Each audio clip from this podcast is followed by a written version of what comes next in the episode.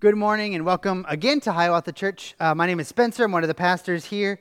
And uh, like Leah said, we want to welcome you to our church, whether you're a visitor, whether Hiawatha Church is your home. We are glad that you are here uh, this morning. Again, a, a special uh, happy Mother's Day to all the mothers out there. If you are a mother or were a mother or would like to be a mother, today we want to wish you a very happy Mother's Day. We're grateful for all that you do to care for so many people especially your children, but even beyond that. And uh, a special happy Mother's Day to my wife, Amy, and uh, my mother, Kay, and my mother in law, uh, Diane. Um, had to get that in there. But uh, I love you guys. Uh, I, you mean a lot to me. And uh, again, to all the mothers out there, happy Mother's Day. Hope you have a really great one.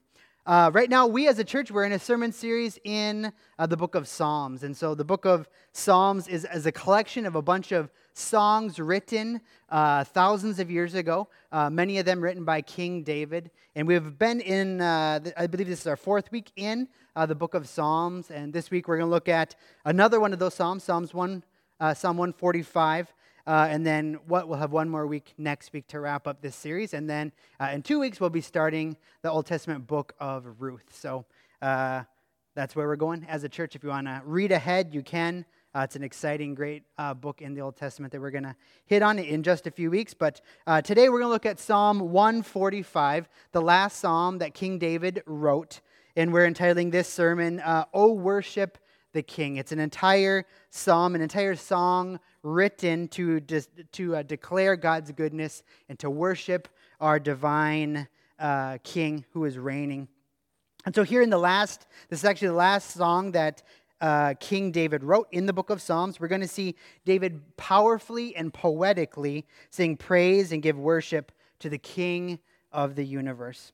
And David masterfully uses the Hebrew language and even the Hebrew alphabet to write this uh, uh, all encompassing, profound song of worship to the only being that deserves this worship. And in this psalm, David answers the, the greatest question that humanity has ever, been, uh, has ever asked and has ever been asking since the dawn of our existence. This question who is God?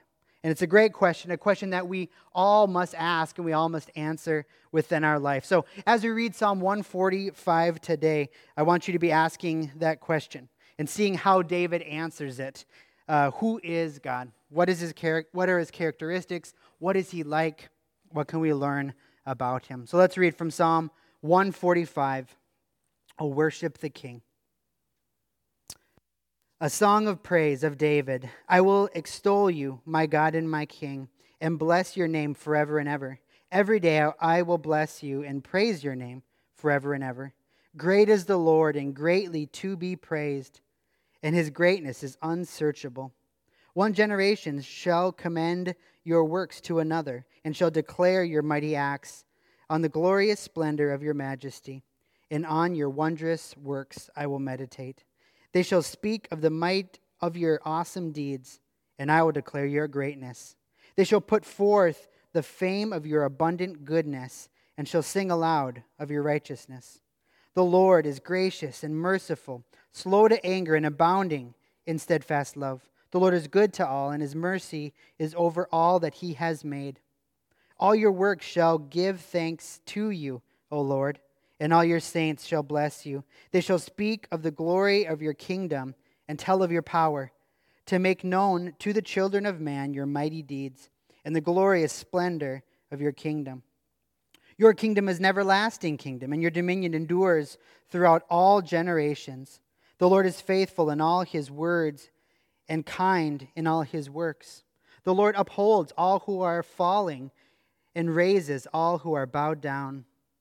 The eyes of all look to you, and you give them their food in due season. You open your hand, you satisfy the desire of every living thing. The Lord is righteous in all his ways and kind in all his works. The Lord is near to all who call on him, to all who call on him in truth. He fulfills the desire of those who fear him. He also hears their cry and saves them. The Lord preserves all who love him, but all the wicked he will destroy. My mouth will speak the praise of the Lord, and let all flesh bless his holy name forever and ever. So here, King David is not just writing his own uh, song praising God, although he is, right? King David is the author of this. But he, like all other writers of the Holy Bible, are writing under the inspiration of the Holy Spirit. So, although it's very true that the words that we just read are the song of a real king who really did reign in Israel some 3,000 years ago, at the very same time, these are also the words of God Himself. And since all Scripture is co authored, not just by human authors, which it is, but also by the Holy Spirit, this whole Bible can be one unified story. And so, because the whole Bible is, is co authored both by a human author as well as a divine author, there can be an even greater and even deeper meaning in Psalm 145 than David, the original author, had even uh, intended. And that's what we're going to see today. We're going to see King David write a song of praise to the God, to the King of all the cosmos. And now, as readers who are living on this side of Jesus' death and his resurrection and now his reign, we can see even greater and even deeper meanings that David couldn't have even imagined. Well, everything that David writes is, about God is fully true, as he praises and describes God, we now see those same characteristics, those same actions in an even deeper, in an even more profound and powerful way as we see them fully display in the life and the death and the resurrection and ascension of God Himself in flesh, in Jesus Christ. So let's look at uh, Psalm 145. First, let's look at it in context. Let's look and see what King David is saying as he's answering this great question Who is God? And then we'll close with seeing how Jesus is the image of the invisible God. Colossians 1 says. And now, through the good news of Jesus Christ, the good news of his death and resurrection, now we can see an even fuller, an even greater picture of this God whom David is praising here in Psalm 145. So let's start by answering this question Who, who is God? How does David describe God here? And as we begin to answer this question of who is God, often there is this misconception about who God is, especially if people kind of know a little bit about the Bible. There's this misconception that uh, is both in popular culture as well as even within Christianity. This misconception that there is a different God in the Old Testament than in the New. There's this idea that God is somewhat bipolar, depending on which testament you look at and reading. Supposedly, the God of the Old Testament is a God who's very vengeful. He's angry, he's distant, he's violent, and he's just waiting to strike down anyone who would dare rebel against him, who would dare step out of line. This supposed God of the Old Testament reminds us a lot of Zeus, right? Just, just standing and waiting to throw down a lightning bolt of judgment against humanity, or so goes popular opinion. That is the God of New Testament, they might argue. And then there's the God of the New Testament. The God, or this idea goes that he is a God that's more like a, a hippie surfer who's all just about love and forgiveness and peace. And, te- and he's very much unlike his grouchy, bloodthirsty father in the Old Testament, but rather Jesus in the New Testament. He is a God who just wants everyone to get along and to just chill. And so, whether or not you've heard that, whether or not you've believed that, whether directly or maybe just kind of subtly you've thought that, the problem with this understanding of the God of the New Testament and the Old Testament being different or very uh, two different gods or just a very different view of who God is. The problem with that common understanding is twofold. First, the first problem is that they are the same God. The God of the Old Testament is the same God as the God of the New Testament. Christians believe, and the Bible teaches, that there is one true God who exists eternally as three distinct persons. One God who exists as a trinity the Father, the Son, and the Holy Spirit. He is one God who has forever, eternally existed as three distinct persons, yet who are completely unified in essence and will and love for each other, yet while still being three distinct persons. The Father and the Son and the Holy Spirit are each fully and truly God, yet they are distinct. The Father is not the Son, the Son is not the Spirit, and the Spirit is not the Father. And, and Jesus makes this unbelievably clear in his teachings. Over and over again, he teaches that him and the Father are one, they're unified.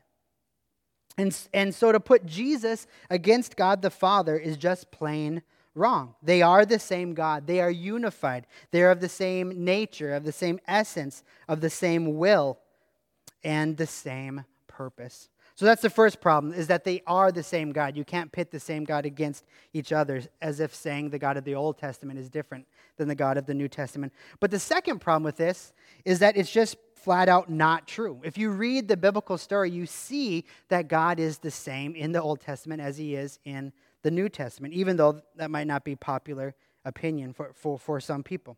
If you read the entire biblical story, you see that there's unbelievable unity and harmony and agreement between God the Father and God the Son. Additionally, if you read Jesus's about his life and his ministry and his teachings and his death and his resurrection and ascension in the New Testament, and you see his reign as king, you don't see a hippie surfer Jesus. In fact, you don't really see that at all. And of course, Jesus does teach to turn the other cheek, and he is called the Prince of Peace when the angels declare his birth. And yes, he does talk about forgiveness and love, of course. But that same Jesus also builds a whip and drives out the evil money changers in the temple. Jesus, this same Jesus, also speaks of hell and judgment more than anyone else in the Bible. And when we see Jesus pictured at the end of time, when we see Jesus riding as a victorious king into battle in the book of Revelation, we see that he has blood all over his robe. We see a sword coming out of his mouth that he's going to use to strike down his enemies. And we see a tattoo on his thigh calling him the King of all the kings, the Lord of all the lords. And in a decisive and complete battle, Jesus violently and completely defeats his people's enemies, the enemies of Satan, sin, and death. And then the birds come and, and uh, gorge themselves on the flesh of our fallen enemy. So in the New Testament, we see that Jesus is not only about compassion, gentleness, peace, and for forgiveness. We see that in his teachings and actions, integral parts of his character and his role, as he also teaches about judgment and hell and punishment and as he himself fights viscerally against our enemies and is himself the great judge at the end of time who sends people to hell who refuse to repent and to believe in him and to turn from their self worship and their pride. So, Jesus is the God of the Old Testament as well. Jesus is a God of, of both compassion as well as justice. And not only that, but we also see God in the Old Testament, we see him as a God who is described as compassionate, desiring peace, forgiving, gracious, slow to anger, full of love, and merciful to all. Case in point, Psalm 145, which we just read this morning. Did you know that? Did you know the God of the Old Testament is described as that merciful, slow to anger, forgiving, gracious, loving, compassionate? So, when we answer our question today, this big question of who is God, let's look at Psalm 145 and see how God in the Old Testament is described. And when we look at the Holy and Spirit, the Holy Spirit inspired words of King David, we see how is the God of the Old Testament described? This God who we're arguing is the same God as the God uh, uh in Jesus Christ. How does David answer this question of who is God? He answers it with a, a, with a resounding and declarative, He is good. He is good. So, the first way that we answer this question, who is God, by looking here at Psalm 145, we see that God is good. God is righteous. So, what is good, you might be asking? God Himself is the definition of good. Or maybe a better way to say that is everything that is of the character and essence of God, that is by definition, by nature, good. Literally, whatever God is, by definition, is what is good, what is righteous, what is the opposite of evil and wrong and brokenness and incompleteness. Jen Wilkin writes about this. She says, God is the origin of all good. He is uh, he is infinitely good, so that even what we see of him in the very good of the visible creation, even what we read about him in the very good words of, of Scripture, is just a fractional representation of his goodness. The infinite goodness of our God could fill an infinite number of universes and an infinite number of books. So God is good. God is good. And so, how is he good? We don't just see these declarations of God being good in his nature, being the definition of what good and true and right and pure and perfect is. But David even gives us countless, many examples here in Psalm 145 of how he is good. In verse 7, we see this great declaration that David gives, this, this summary statement where he says, They shall pour forth the fame of your abundant goodness and shall sing aloud of your righteousness. So, in one of the, the kind of uh, climax verses right here in the center of this psalm that, that uh, summarizes who God is and his goodness, we see that God has an abundant goodness, that people shall declare his righteousness. And that points ahead to the very next two verses. Verse 8 and 9 then describe how God is good, how his goodness uh, pours out of him into creation and into humanity. So, how is God good? Let's look at verse 8 and 9. The Lord is gracious and merciful. He is slow to anger and abounding in steadfast love. The Lord is good to all, and his mercy is over all that he has made. So we see these great phrases describing the goodness of God. He is gracious. He gives gifts to the undeserving. He is merciful. He doesn't punish the guilty. He forgives. He is slow to anger. He desires that uh, humans should repent and believe in him. He gives time for humans to turn from their self worship and their pride and to turn back to him. He's abounding in steadfast love or, or faithful love. God is, is a faithful, perfect husband to his bride. He is good to all, he is good to everyone. Jesus teaches this in the New Testament that God sends rain and provision and blessing to, to not just those who fear him, not just those who worship him, but to all creation. He is good to all, and he has compassion on all that he has made. God loves all of his creation, first and foremost humanity, but all of creation as well. And in this phrase, in, verses 8 and 9, what David is doing here, he's pulling a refrain that, that came from the book of Exodus. So, back in the book of Exodus, when God has just saved his people out of oppression and slavery in Egypt, and he brings them into a land that he's going to give them for uh, a land where they're going to flourish and worship him as God and be in relationship with him. Uh, when God does that, he, he speaks to his people and he says, This is who I am. The Lord proclaims his name and says, This is who I am as a God. So, what we see here in verses 8 and 9 of Psalm 145, it's a refrain first spoken in uh, Exodus. So, let's read that Exodus 34, 6 through 7. The Lord passed before him, before Moses, and he proclaimed, This is who I am. The Lord, the Lord, a God merciful and gracious slow to anger, and abounding in steadfast love and faithfulness, keeping steadfast love for thousands, forgiving iniquity and transgressions and sin, but who will by no means clear the guilty. And so the Lord's proclamation of who he is, the Lord sharing with uh, humanity his name here, it becomes a, a, central confession throughout the Old Testament, over and over and over again. Uh, in all different parts of the Old Testament, this is how God is described. This is how God describes himself. And we see here in Exodus uh, 34 and here in Psalm 145 and throughout the Old Testament, we see God describe himself. He says he is merciful. The God of the Old Testament is gracious and slow to anger. But he also says he is a God of justice. He doesn't just overlook sin, He doesn't just clear the guilty without payment or without punishment. And so, here under the banner of God is good, the first thing we see uh, in Psalm 145 about who God is, He is good. We see that He is also good by being a just God, by punishing evil, by having anger against sin.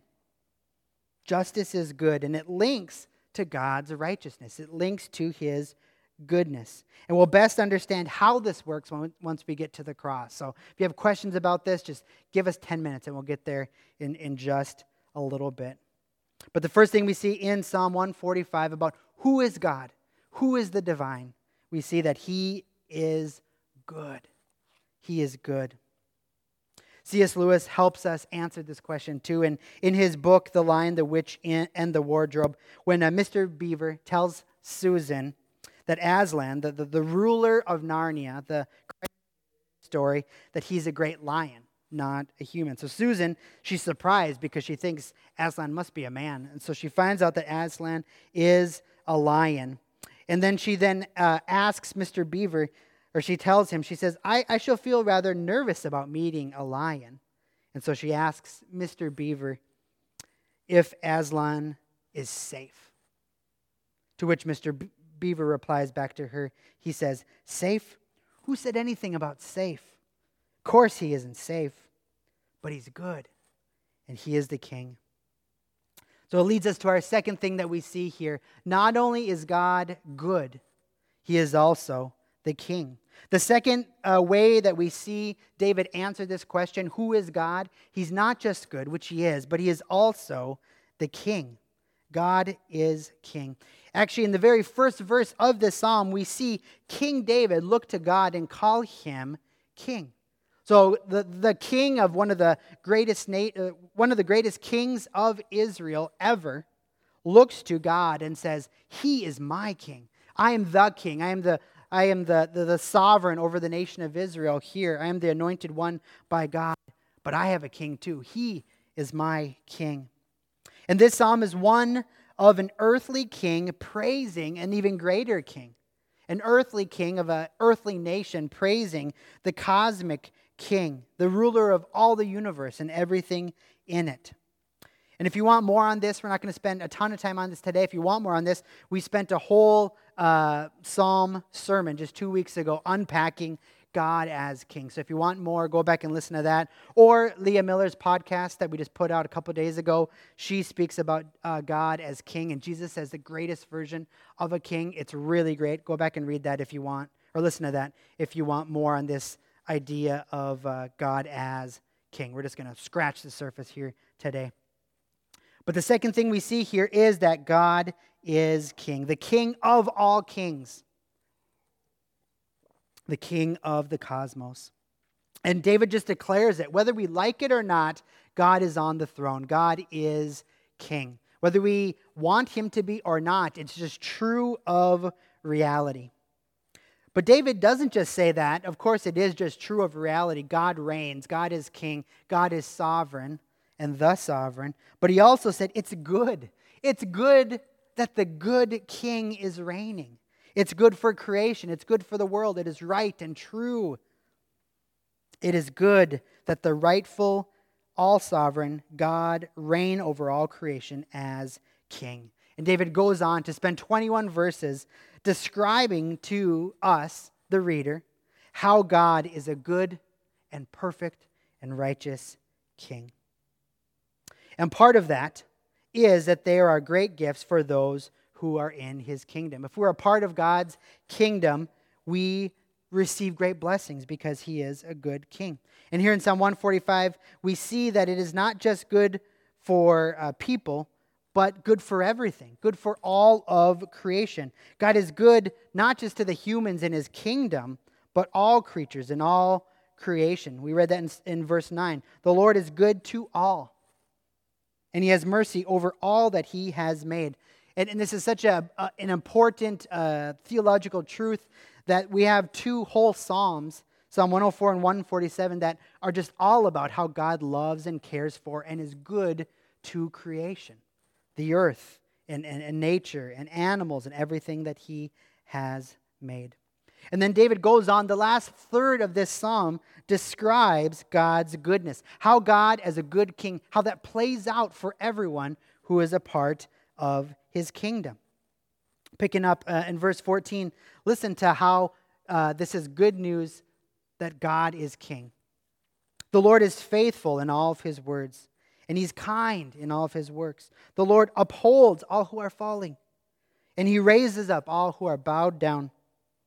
The eyes of all look to you, and you give them their food in due season. You open your hand and you satisfy every desire of every living thing. The Lord is righteous in all of his ways, and he's kind in all of his works. The Lord is near to all those who call on him, to all who call on him in truth. He fulfills the desires of those who fear him. He also hears their cry and saves them.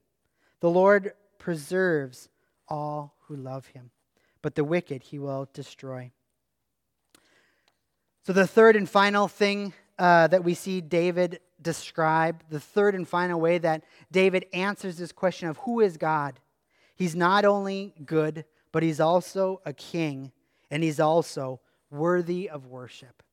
He's worthy of worship, individual worship. Each uh, of his each individual creation should worship God, and, and we, as his people, as his church, should worship him. One remarkable feature about this psalm that people pick up on is how many different words that David uses to describe praising our God through worship. In fact, he uses 10 different words throughout this psalm extol, bless, praise, commend, declare, meditate, speak, pour forth, sing aloud, and give thanks. It's like David's trying to rack his brain to think of every possible way to describe the greatness of getting to worship our Creator of how wonderful it is to praise him for who he is. And he even inserts reminders that his people will worship him forever and ever and for all generations in his everlasting, never stopping, unfailing kingdom. And for some of you, this idea of worshiping, or this idea of singing, or this idea of praise might sound kind of strange. For, for some of you, it might just seem weird. Maybe that's your personality. Maybe you just haven't been around it a lot. Or maybe you have. You've come to church for quite a while, and that just seems kind of strange to you that God asks for worship or that worshiping Him is a good thing. Um, and in some ways, we do get that it is kind of strange, right? It's, it's, it's, uh, we live in a culture where this is somewhat foreign to us. We're not living in an ancient world where every human being just naturally knows that they need to praise and worship some type of deity. But even though this is somewhat foreign to our culture, we do still see it all the time. One example of this, uh, my wife Amy and I were watching the new Downton Abbey film a few days ago, and in it, the king and queen are coming to visit Downton, which, uh, which is this enormous kind of castle type thing where there's a, a, a, rich family that lives there and that takes care of it, and then a bunch of servants. And so in this movie, the king and queen are coming to visit, and the majority of the characters, almost all of them, they are elated to get the opportunity to see and to serve and to give respect and honor to their king and the queen. From the wealthy aristocrats uh, all the way down to every single one of the servants, except for maybe one, uh, they just can't wait to give respect and honor to their king and queen. To them, that's the right thing to do. It's the good thing to do. It's the just thing to do. It's joyous for them to serve and to give respect and honor to their king and queen. Or maybe for an even more close to home example here, just like we think it is right and good. And it should happen that we uh, give respect and honor to a hero who right now is on the front lines of this pandemic, just like we think it is right that we, uh, we clap when, when nurses come out of the hospital after a 12 hour shift working on a COVID floor, or when uh, police cars line up and uh, do things to, to, to, respect and honor uh, nurses on the front line. Or we love that there's commercials about it right now that are showing honor and respect to heroes right now. Just like we feel that, how much more is it good and right and just for the greatest being imaginable, the greatest hero, the creator, the perfectly good king of the universe to receive the, the respect and the praise that he rightly deserves. So even though worship in giving praise and honor to another can seem kind of strange at times, we actually do this all the time in our culture, though maybe it looks just a little bit differently, or we don't call it worship, but we do. So we are called, and it's good for us to worship our God, to give glory to our victorious King. And maybe you might be saying, okay, I kind of get the respect and the honor part, but just the singing part, the singing part might be kind of strange to you. Isn't it kind of weird to get together with a bunch of adults and, and sing songs together? And maybe that's partly true a little bit, but even in our culture, we have places for this as well. We do the same thing. We honor the birthday girl by singing happy birthday to her. We give her respect and, and honor by singing a song to her. Or we join with tens of thousands of other fans and we sing Skol Vikings together to give honor and praise to our sports team. So, even in our culture, we do have lots of places where we actually do sing in order to give honor and give respect and glory to something we think deserves it. We sing about it along with others. But not only is it uh, something we should do as, as, as uh, creation and as individuals and as a church, but it's also just good for us. We were designed to worship, we were created to experience joy and to experience fulfillment and comfort and meaning as we worship. We can't help but worship, whether we like it or not. We are created for it. So we will always worship something. We'll, we will worship false gods. We will worship comfort or pleasure or other people or other things which can never fulfill us, can never give us joy or fulfillment or meaning. Or we can worship the one true God. It's a good thing for us to worship. It's what we were, we were designed to do. So, on top of God deserving the glory and the worship we give Him, it's also beneficial to us. It's a good thing for us. We flourish when we worship our God. So, who is God? We might ask, we should ask. We see in Psalm 145 God is good, God is king, and God is worthy of our, our worship. And we see out of, as we continue to read the Bible, we see out of God's goodness and his love for us, that's what leads him to send his son into the world. The great problem of sin and death fills the Bible, fills the Old Testament, fills the Psalms. And because of God's goodness and his love for us, his compassion and mercy and grace, we see that he sends his son into the world as the fulfillment of Psalm 144 as the solution to the great problem that keeps Psalm 144 happen, uh, t- happening in, in our lives. David's final song, Worshiping the King, Psalm 145, is most fully seen and understood through Jesus Christ, the image of the invisible God. So, as Psalm 145 uh, says, we should worship and praise and, and uh, show the worthiness of the divine King when we look to Jesus Christ, the second member of the Trinity, we see what this looks like. So, Jesus Christ Himself, the Son of God, the second member of the Trinity, He's the fulfillment of everything that one, Psalm 145 declares. He is the, the answer to the promises that are given back here in David's last psalm. And in Jesus' death and in his resurrection, we see the pinnacle of God's goodness. We also see him as the risen and victorious King. And we worship him both individually and as a church. We now worship him through the gospel. We now can have communion. Sins can be forgiven. We can be reconciled to our God now through faith in Jesus Christ. So we see Jesus as the ultimate fulfillment of everything we see in Psalm 145. We see Jesus as the fulfillment uh, or, or the filling out of the question who is God? He is king, he is good, and he is worthy of worship. And we see all those fully understood in the gospel. So, the first thing we see, let's look at this. The, the, the truth is that we see God's goodness ultimately and most fully in the gospel. Lydia Brownback, in her uh, commentary on this exact psalm, she talks about this. She says, Everything God plans for us, even the painful things, are rooted in what He knows is good and right.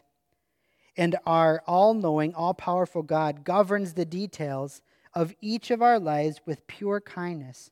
So, whatever He gives and takes away, provides or withholds, uh, we can trust Him absolutely. After all, He who did not spare His own Son, but gave Him up for us all, how will He not also with Him graciously give us all things? Which gets that from Romans 8 32. So, the greatest act of goodness that, that was just hinted at, was just whispered about, that David couldn't even imagine would come. The greatest act of our God's goodness, the greatest act of his love, is the gospel, is sending his son into the world to live the perfect life we could never live, to die the death that we deserved, die in our place, to raise from the grave victorious, and to ascend and reign on high as king now. And that aspect of God's goodness will never change. Other aspects of his goodness might seem to change. Maybe he's given you good gifts of, of a family or a job, of people who, who love you, other type of tangible, physical, relational, health, uh, really good gifts. But those might not last. Those probably won't last forever. But the greatest act of God's goodness is the gospel, and that will never change. When you wonder, is God good? When you wonder, does God love me?